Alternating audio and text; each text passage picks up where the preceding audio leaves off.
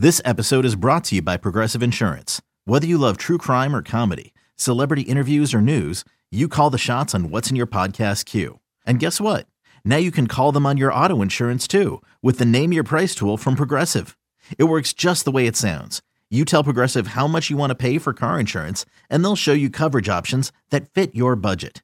Get your quote today at progressive.com to join the over 28 million drivers who trust Progressive. Progressive Casualty Insurance Company and Affiliates. Price and coverage match limited by state law. You could spend the weekend doing the same old whatever, or you could conquer the weekend in the all-new Hyundai Santa Fe. Visit HyundaiUSA.com for more details. Hyundai, there's joy in every journey.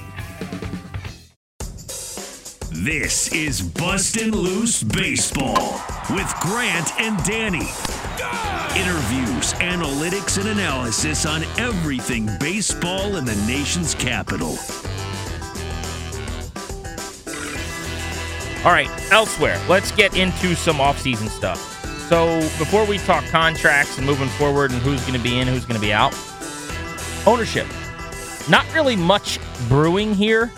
I would tell you that just based on reading some tea leaves and some conversations I've had with people in the market, I think Ted Leonsis does really want to buy this team.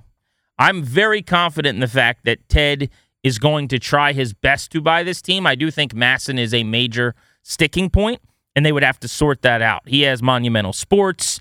They now have the Wizards, the Capitals, and they own NBC Sports Washington. And so Ted is the, the majority, or I guess the, the exclusive full owner now of NBCSW, I believe is how it works. Uh, so Monumental Sports will run that network. I think, and I'm, I'm speculating based on a couple of conversations I've had with people, I think he'd like to have the baseball team and have all of them on that one network. You know, you got the Wizards, you got the Capitals, you got the Right. baseball team, and do it that way.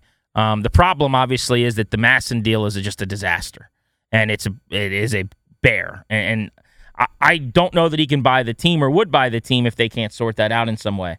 But I do think that among all the names I've heard, you know, Leonsis is most recently the one that has come up the most with the people that I've talked to for whatever that's worth. and it, it's worth something. I but let, let me ask you this. Let me kind of flip it back. That MASN thing, I now I'm not a lawyer. I know nothing. I just I read what you guys do, but it doesn't seem like a resolution is close. It doesn't seem like oh it's just around the corner. Because if it was, I think the Lerners might still keep the team. Beyond that, any ownership group that comes in needs to see light at the end of the tunnel. Needs to see some kind of resolution to that, even if it's not satisfactory in the short term. A long term viable television deal is essential to this market. Full stop. I mean, I, I think that it's and that would be true for anywhere, but but especially here, is they're still trying to build generations of fans, right? So anybody that, would, that might want to buy it might say, "Hey, the price should be this or it could be this, but it's not because of the MASN deal." How sure are we that the Lerners are going to go through with the sale? I've kind of d- thought of this the whole time as, oh, of course they're they're done. That's it. Of course they're trying to get out of here. If they don't get the price they want because of this MASN deal, or do you think they because there's enough bidding they'll just get it? But like, how sure are we that they're going to go through with Well, this? this I guess is is something. I brought up on Grant and Danny not long ago, and I think this is a, a possibility. I mean, you know, the way it was brought up to me was, why did they never sell the naming rights to Nationals Park? It's not because they didn't have interest in it.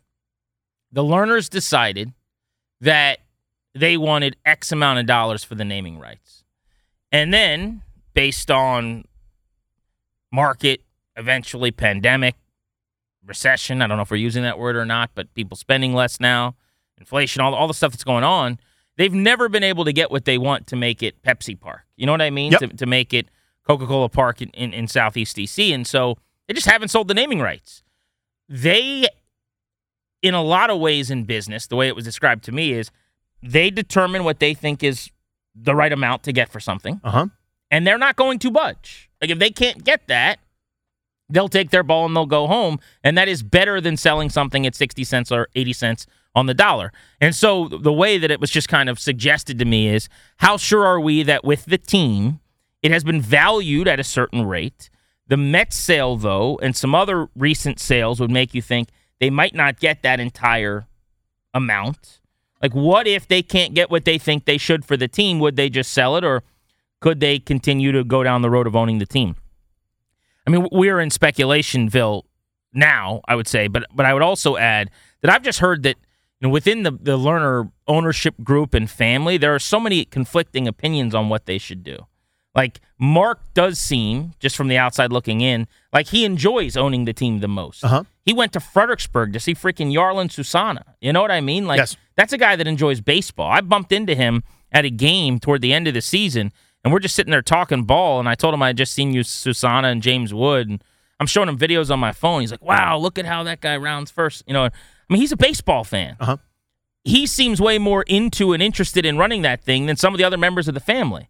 So it would not shock me if some of them want out and some of them want to keep it. And when you got so many fingers in the pot with siblings and kids and however this is all going to go, this gets messy. This gets complicated. So I- don't think it's just as simple as they're definitively selling. It's a done deal, and you know, like it's been talked about all along. That's never been the reporting. Go back and read Barry Sperlu- Svrluga in the Post or any of the stories. They they initially were looking into the possibility of if they could sell. Then I think it was they would like to sell. Would I bet on them selling? I would. I still would. I still think it's over, you know, 50% that they would sell. But you, I, all you said was, are we sure? And I think the answer to that should be no, we're not sure. two points that I, that I want to bring up just because you, you you got my mind working there. Uh, we we would see Mark Lerner, right? Mark Lerner was the face, right? And, and he's he's the guy that's out front, quotes on record, et cetera. I mean, he's the he's the baseball owner. But behind the scenes, you touched on something. They are by committee. This is the Lerner family, and there are a couple son-in-laws. There's a, a daughter-in-law. It's like a group of twelve or thirteen people, and they move at a glacial-like pace on a lot of things. And that's been to the frustration of some. You, you'll hear that every once in a while, where it's like, "I'd like to do something," you know, I'll find out in six months if I get to do it or not. You know, that, that kind of stuff. Whether it's I want to install this camera, I want to uh, hire this position coach, or I want to hire a roving minor league instructor for for 20k on the side. It everything they do takes a while. So that's that's another part. Second is on the on the Lerner's business side when it, when it comes to commercial real estate. A very good friend of mine dealt with the learner organization on on something on a long term deal that ended up not happening, and it wasn't malicious. It just sort of was you know kind of the way that it went. And the point that he made to me, just kind of anecdotally talking about the Lerners and, and baseball and the like, and he said what you just said. They have a price, and that's the price. It's not a let's meet halfway, let's figure out what works for everybody. It's this is what works for us. Here's the number. And my friend and his company's like, well, th- this is what about this? What about that? There's no what about with them. This is the number. If the number's not met, then we don't have anything. And for months and months, they tried different ways, and the number wasn't met. So they both shook hands and said fairly well. I think that's telling.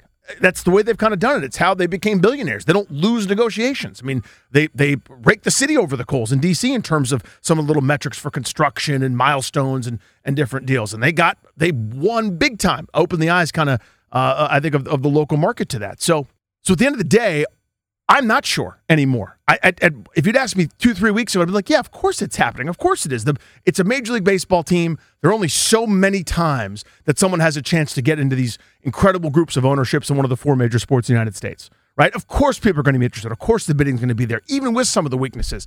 Now I'm not as sure as I was. I'd still bet on it, like you said, but I'm not sure.